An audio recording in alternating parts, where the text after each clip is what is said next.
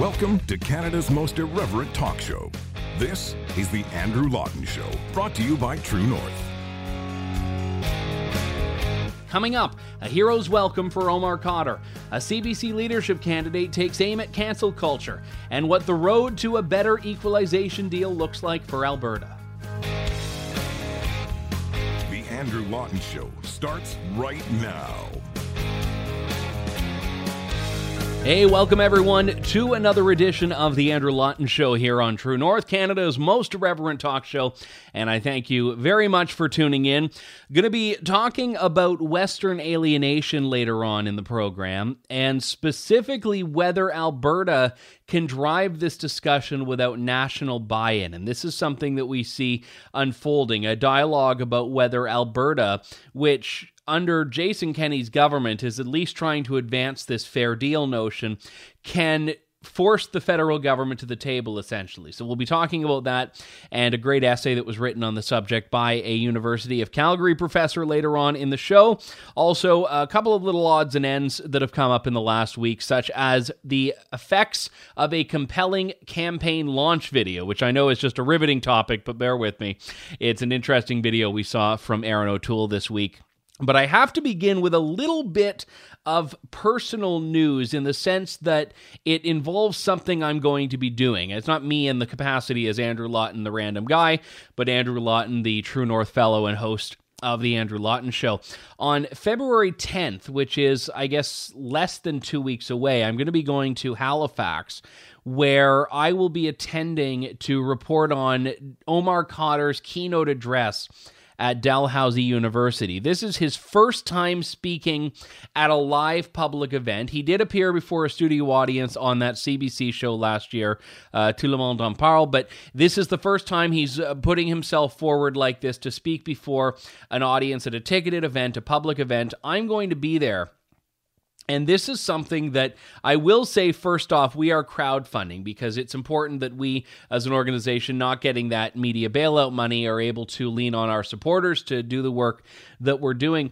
But I also think it's important that there is a fair and honest accounting of what he talks about and what unfolds at that event. And True North, as it so happens, broke the story of this event, which had been announced by Dalhousie but didn't get any coverage or pickup. And True North reported on it. It's called Children's Rights Up Front Preventing the Recruitment and Use of Children in Violence. It's an event at Dalhousie co hosted with the Romeo Dallaire Child Soldiers Initiative.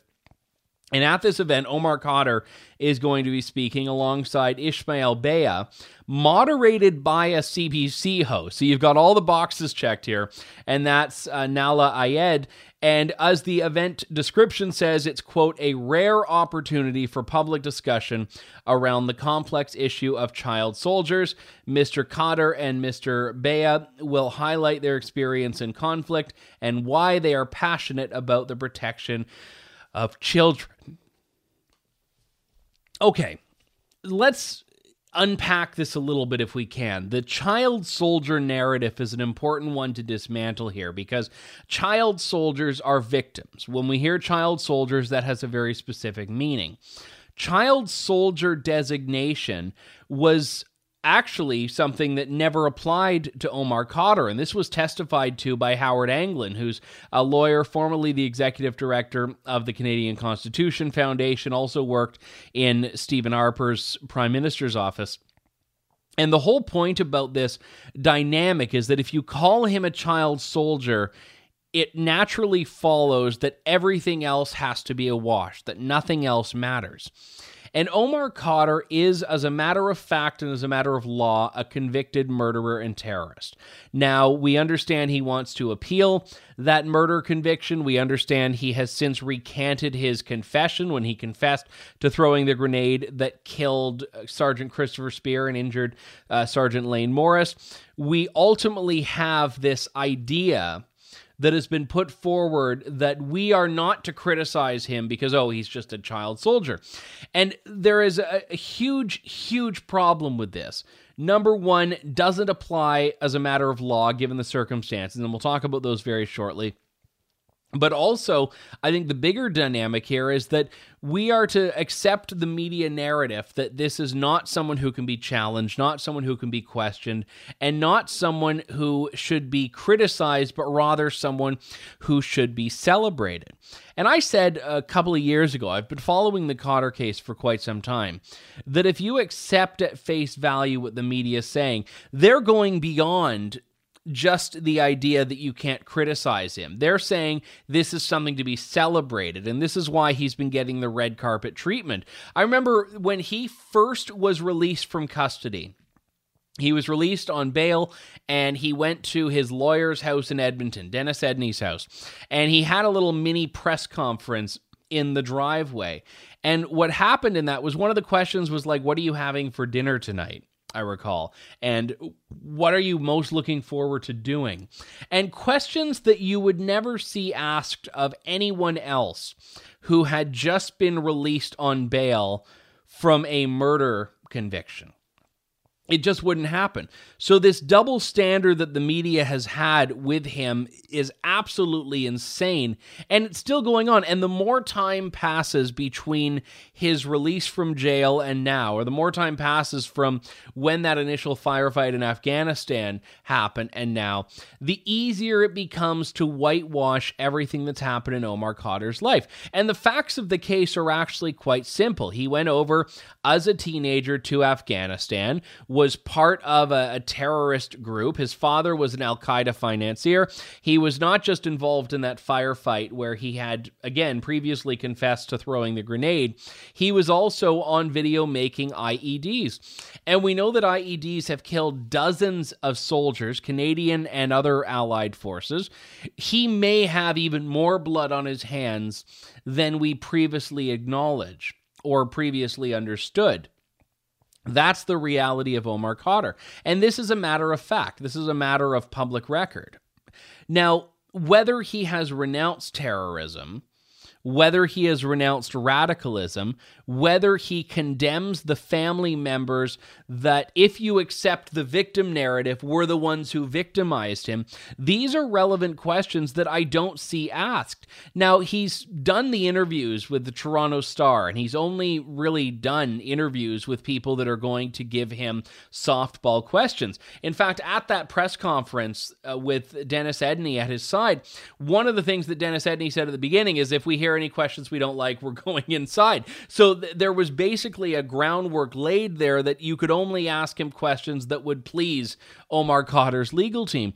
So let's have a, an honest and fair discussion of Omar Khadr, but that involves, if he is going to go down this road of being a public figure, answering these questions. And so far, that's not happening. So far, though, no one is actually asking them. The media is not asking them.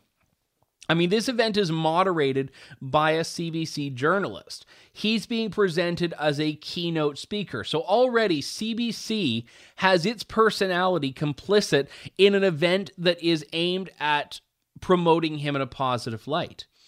So, CBC, which expects us to believe it's fair and transparent and unbiased and accountable and all of these things, CBC is driving this event and the discussion of the event. And it's not going to be a hardball question because the basis of the event is that Omar Khadr is a victim and not to be criticized.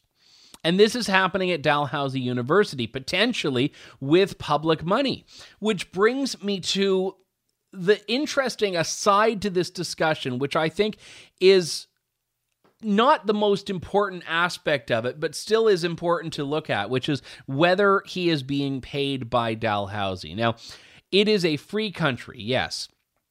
But I also think that with that freedom does not come a guarantee of being subsidized. So if Dalhousie is using tuition money or government money to pay for Omar Khadr, I think the taxpayers have a right to know. And I asked that. I asked the Dalhousie University Media Relations team, I asked the Romeo Dallaire Child Soldiers Initiative, and they wouldn't even respond to a very simple question Is Omar Khadr receiving a speaking fee or honorarium? That was the question.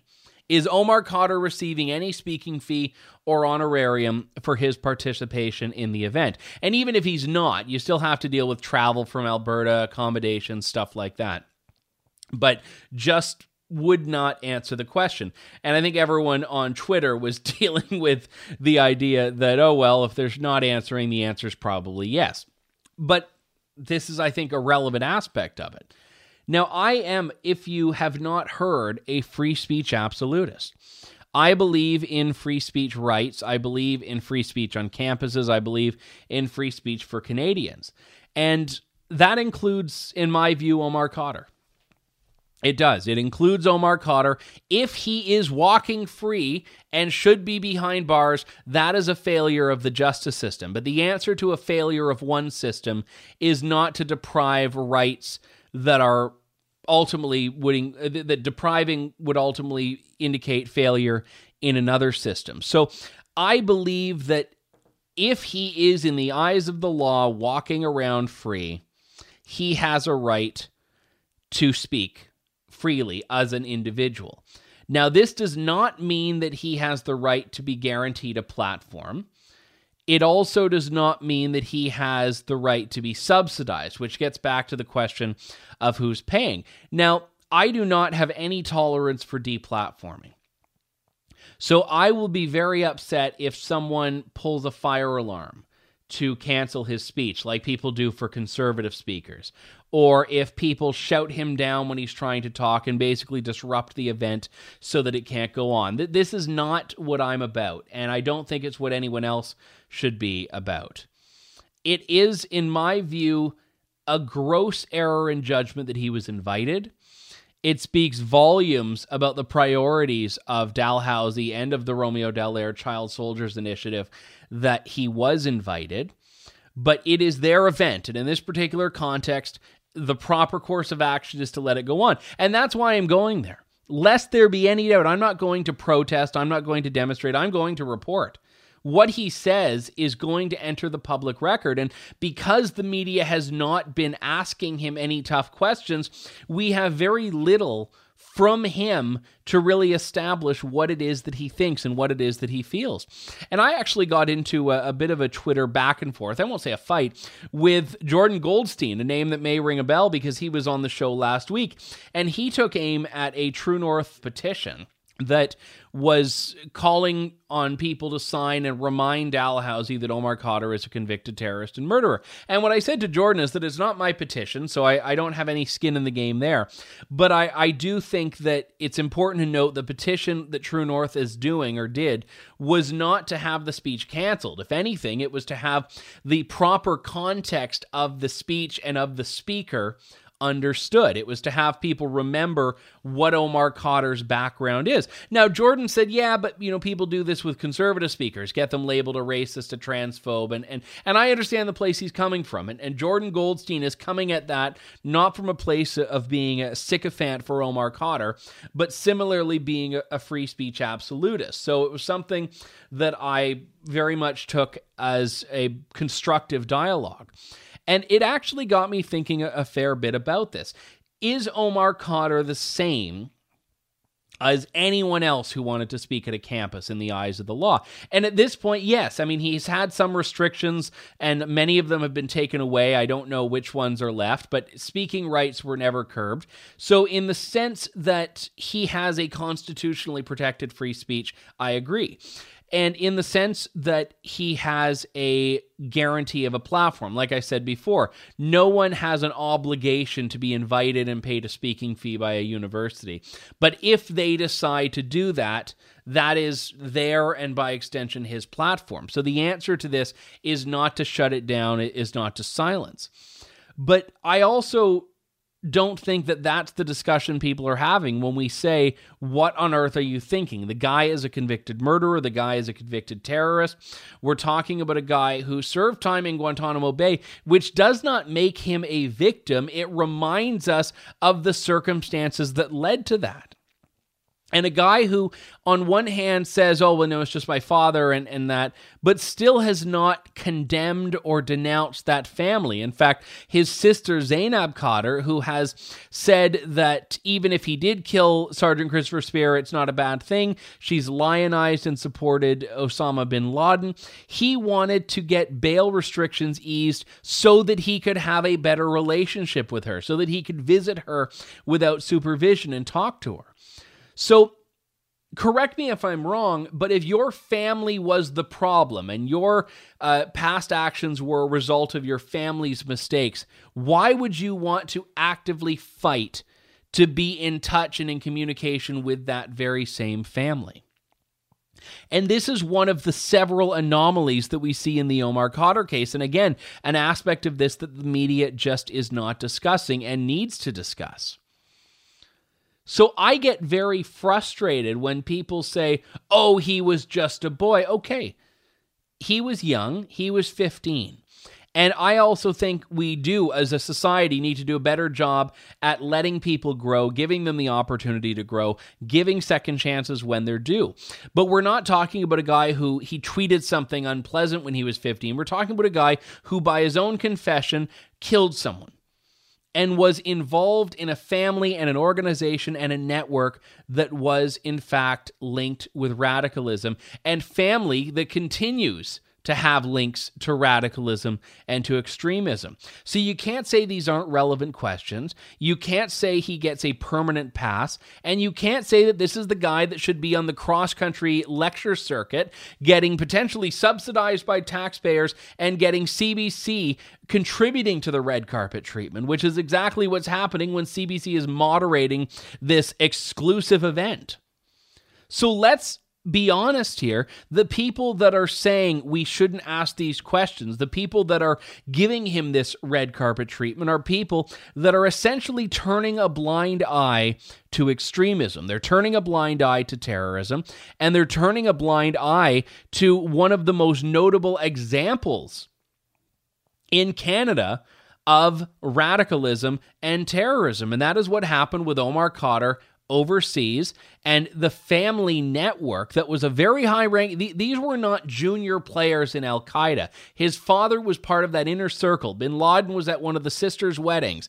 And then it all comes full circle because she was later married to joshua boyle but i won't even get into the uh, joshua boyle stuff in this particular episode of the show so these are all real questions and the media just isn't asking them and to challenge omar khadr to say hey i think we need to understand who he is and what he is and what he said and what he's done is not anti free speech.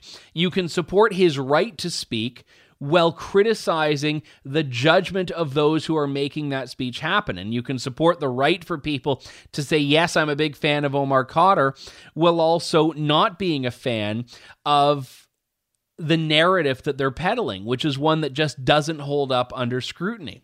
So I still continue to believe that sunlight is the best disinfectant, which is why we're going to Dalhousie. I'm bringing a videographer there. Got my tickets to the event. We're going to watch. And yeah, I am going to legitimately listen. And I must stress, I don't want people to shut it down.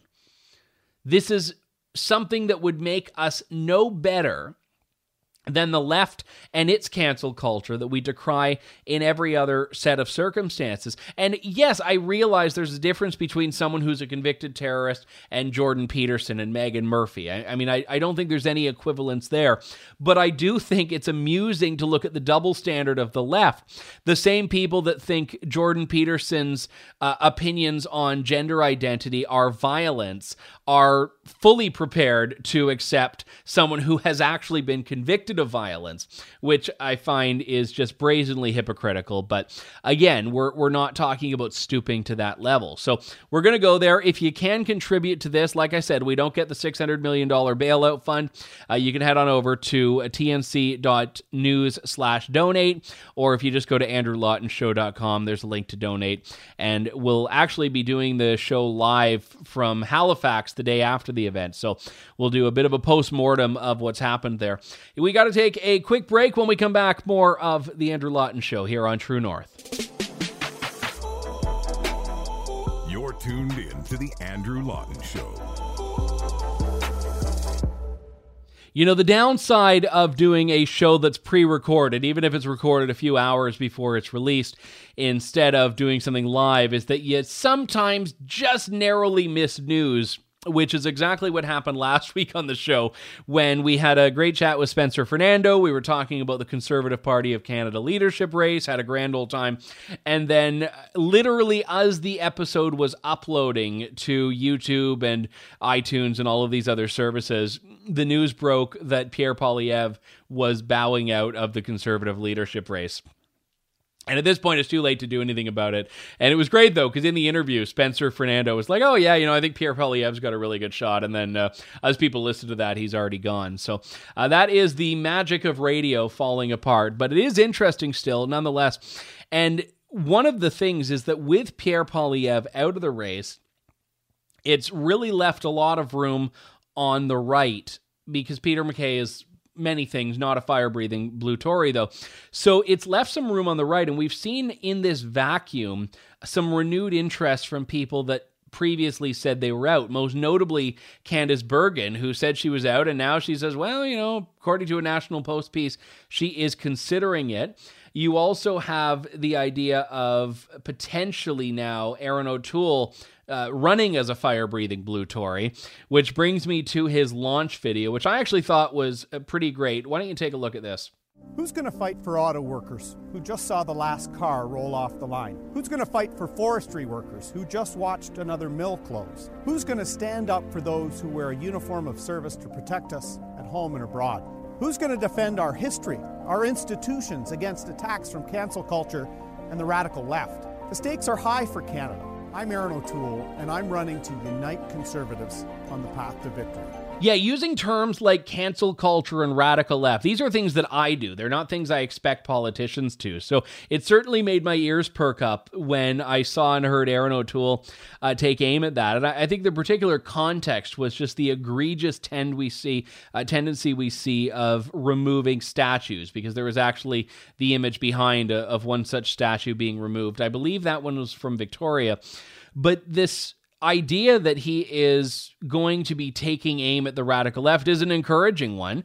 It's not the Erin O'Toole we've seen historically. I've always seen him as a bit more of a consensus builder, but he also said in a follow up in a National Post article uh, that I'm going to pull up that the party can't be a mushy middle party. And I think this was actually fascinating because Erin O'Toole was saying that it will just be a liberal party if Peter MacKay is the leader, and Erin O'Toole needs to be the leader for it to remain a conservative principled party.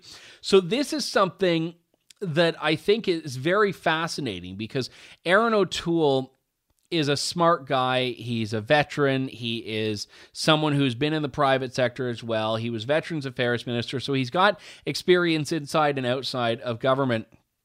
And he also knows that the Conservative Party needs to be a conservative party. And this is something I was talking about weeks ago, I think in the very first episode of the show, that if the Conservative Party just becomes this extension of the Canadian centrism fantasy, that, ah, well, it's a party that, you know, just depends, as many people uh, have heard me say before, uh, just basically a list of promises with blue colors. So I think that the Conservative Party needs to take this leadership race and really go back to the basics and say, what are our non negotiables? What do we believe? What are the things that we like? And, and what are the things that you, you can't live without as a party and as a movement? And if the answer to that is something like take the carbon tax, there are conservatives that like the carbon tax, apparently.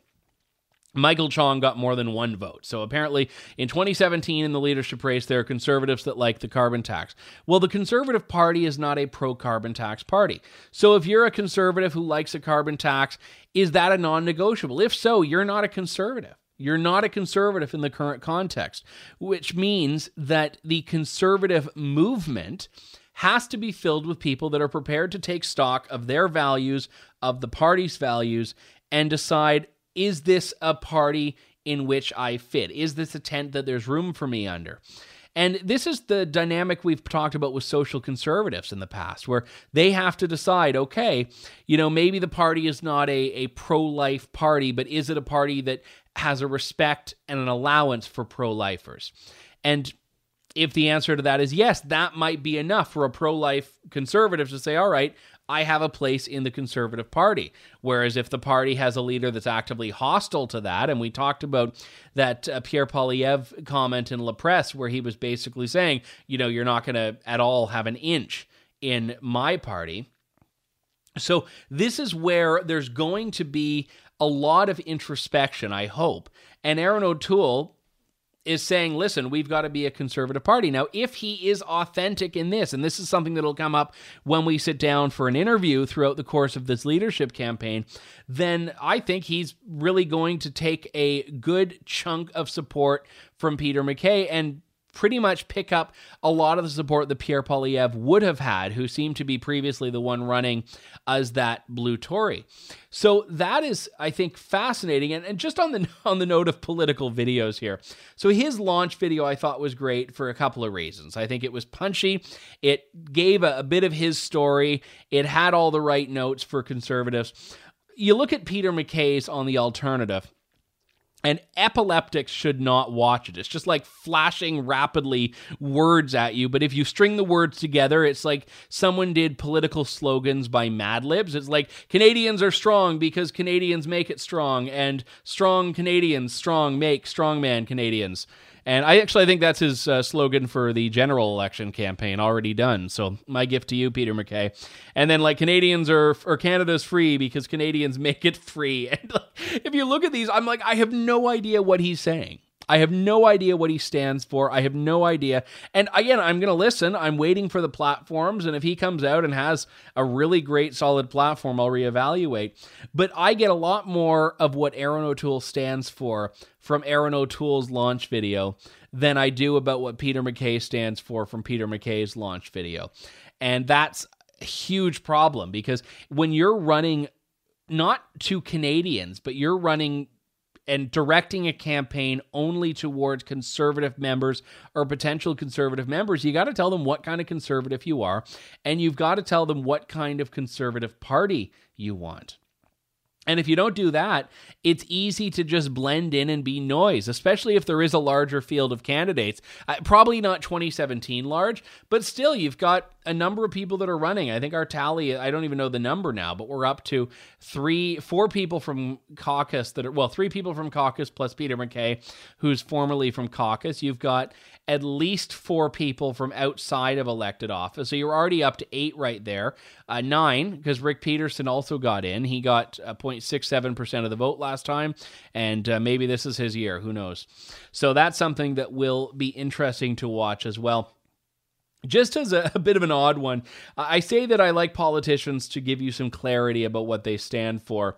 Sometimes they give you too much clarity, such as the case with Luc Ferrandez, a Quebec politician who suggested that the coronavirus has had a positive outcome for the city of Wuhan in China because it has reduced the carbon footprint in Wuhan, China. Yes, he said that there's no automobile traffic, no air flights, and now Wuhan is the only city that will meet its greenhouse gas reduction targets. The way to this necessary degrowth will happen when all the debates have been in vain. And he claimed uh, when he was criticized that he was just trying to convey that we need to take climate action. And I don't think when you celebrate that something that killed people has lowered the carbon impact, that that is the most effective climate change argument.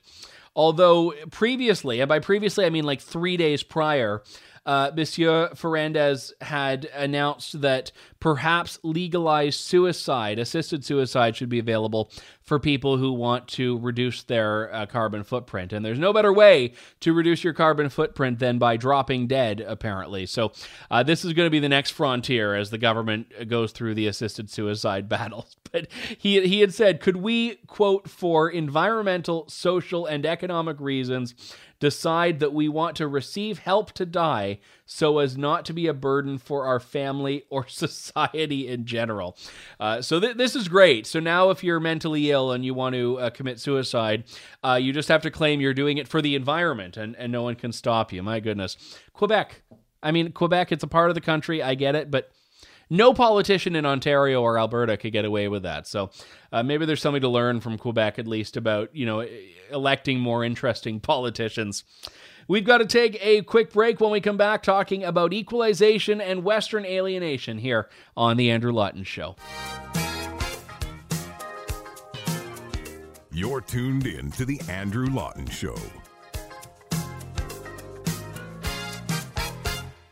Welcome back. The topic of Western alienation is a big one and one that I hear nonstop from people. And I think that the longer it goes on, the more time passes from the federal election, the more pessimistic a lot of Albertans are that Alberta will have a seat at the table and Alberta will get a, a fair deal. And that's actually the name of the panel that the Alberta government has convened, the FAIR Panel. And I spoke about this back in Red Deer at the Freedom Talk with Drew Barnes, an MLA, with Danny Hozak, this idea of what it would take. And, and that conference was, you may remember, broken up into three parts. There was uh, people who believe in separation, people who believe in confederation, and the what ifs, the people who, okay, if we were to do it, what would we have to keep in mind? What would it we have to look at?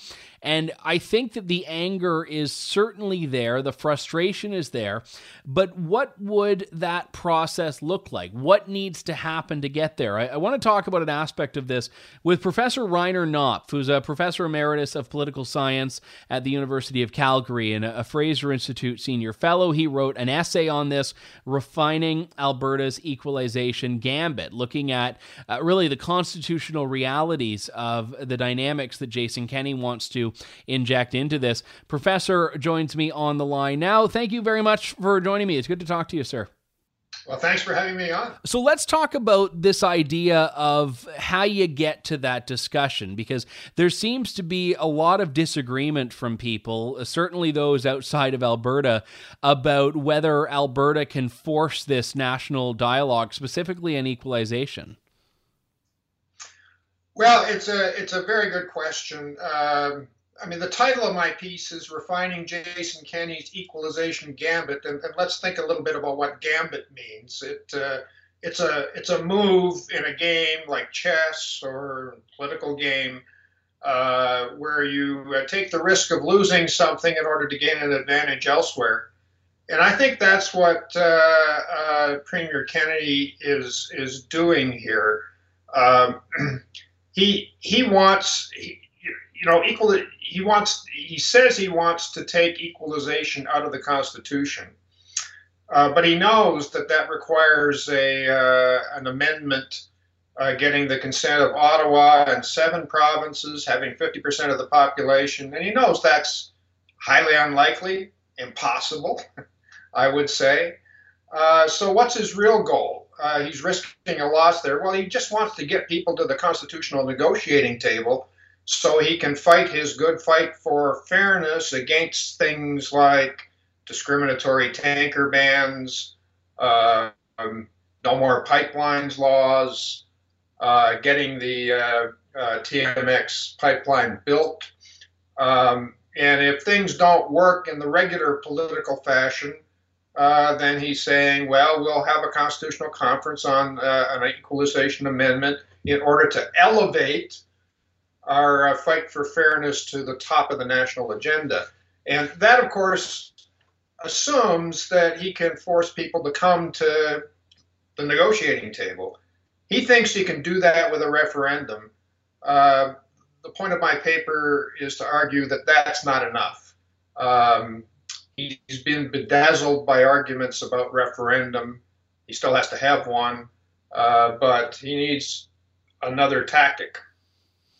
So let's talk about well, two aspects of this. I want to get to what that other tactic might look like in a moment, but but there is, uh, I think, an impracticality in that if you can't get other provinces to agree or the country to agree on a lot of those policy issues you mentioned, like pipelines and energy, how likely is it you're going to get them to agree on, on constitutional reforms, which have a, a much higher threshold, as you mentioned earlier, to get anything done? Well, it, it's uh, getting them to the constitutional table uh, is a way of, uh, as, as Kenney keeps saying, elevating the issue higher up. You don't actually have to get an equalization amendment. You just have to get them around the table to talk about these things. Uh, he, he, he says many times that no particular outcome is guaranteed. Um, it's just let's get everybody around the table. I mean, he's trying to do all of this politically in many, many other ways now. Uh, and, and he's quite clear that if some of the things that I mentioned a few moments ago about, uh, you know, the TMX pipeline getting built, uh, some modification of the pipelines law, uh, scrapping discriminatory tanker bans, if some of those things happen, then he won't pursue, pursue this, this other option let's talk about the duty to negotiate because this was, you note in your paper, uh, declared by the Supreme Court in the 1998 uh, secession reference as a, a, tool, in Kenney's view, to bring reluctant governments to the table. But you say there's uh, not there. There still is a flaw to his belief there. Well, uh, that case, uh, the 1998 secession reference, was about Quebec secession. And uh, the court introduced this idea of a duty to negotiate uh, if Quebecers voted uh, on a, a, clear majority, voted in favor of a clear question on secession, there was a duty of the rest of the country to negotiate. Everybody was bedazzled by this new duty to negotiate. And the argument ever since has been mostly about whether that applies outside the secession ref, outside the secession context. Sorry, uh, and uh, uh, Kenney thinks it does. but the vast majority of constitutional scholars, now including me, I've changed my mind on this, think it does not. The, the, there, there are too many strong arguments against that.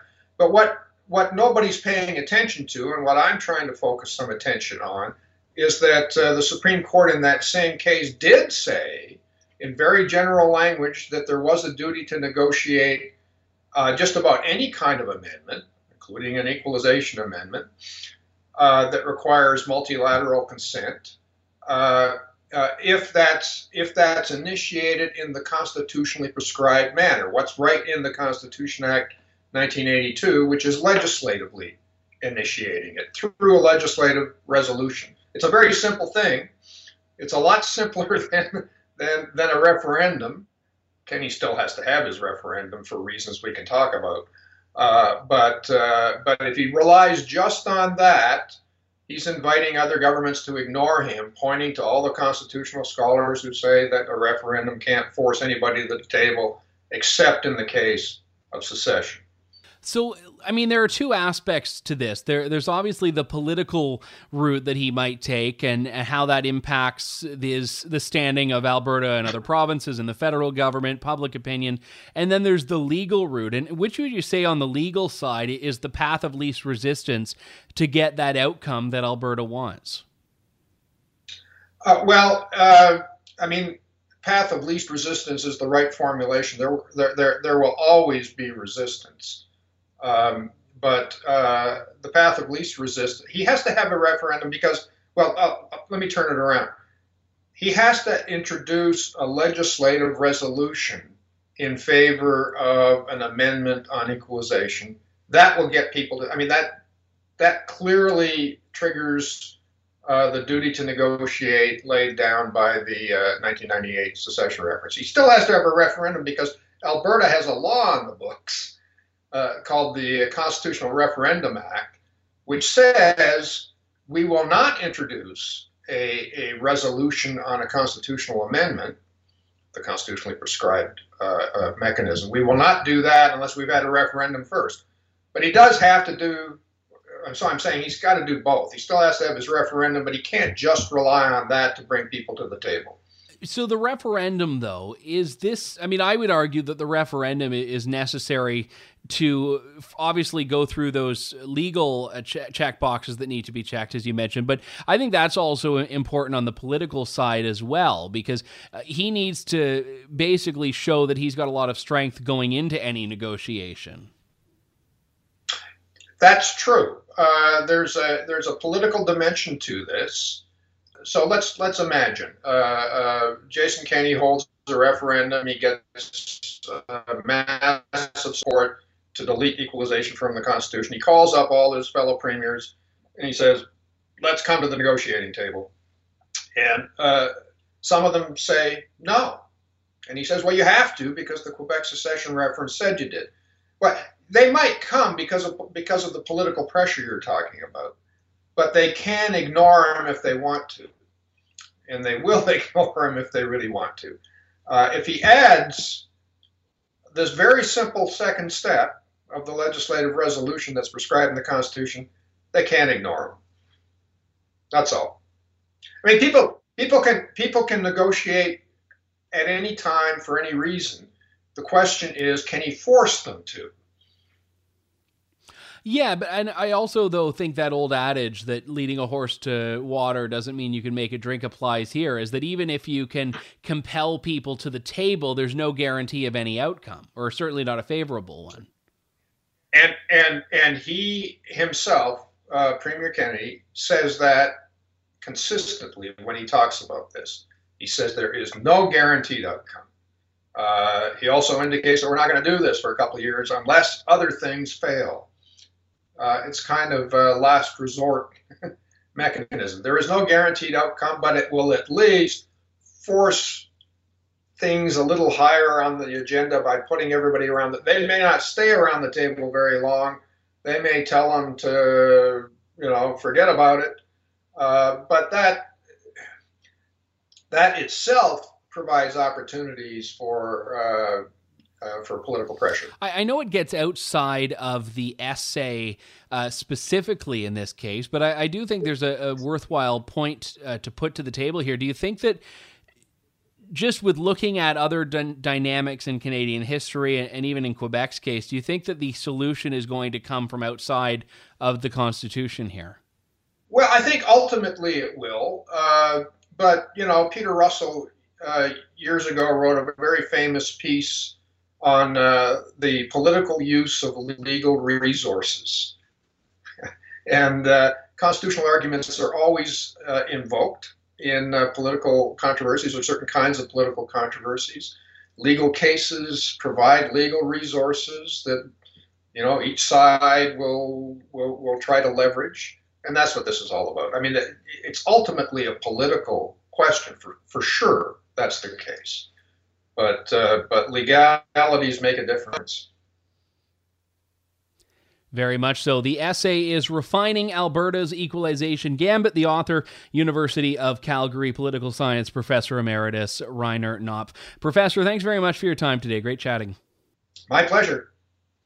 And I don't know whether that's a cheery note or not for Albertans that are wanting more independence. I mean, obviously, the answer is that there's no such thing as a seamless route to get what you are looking for out there. But I also think that it stresses that the referendum is pivotal, not just on the political side, but also on the legal side. So, one way or another, there needs to be uh, public input on this, and, and I would say public buy in from Albertans. So, we'll be following the Western Alienation Dialogue, and I'm actually going to be in April back at another conference on this subject. I was at one in November in Red Deer, and I think the, the other one's in Red Deer again uh, the Freedom Talk conference put on by Danny Hozak, who I ended up interviewing for True North, and we'll be talking a lot, especially as the fair panel will have gone further along about where things are standing there. But that's coming up in a few months. We got to get to that point first. In the meantime, thank you all for tuning into the show. Thanks to Rainer Knopff and everyone who supports the program. We'll talk to you in a couple of days. Thank you, God bless, and good day, Canada.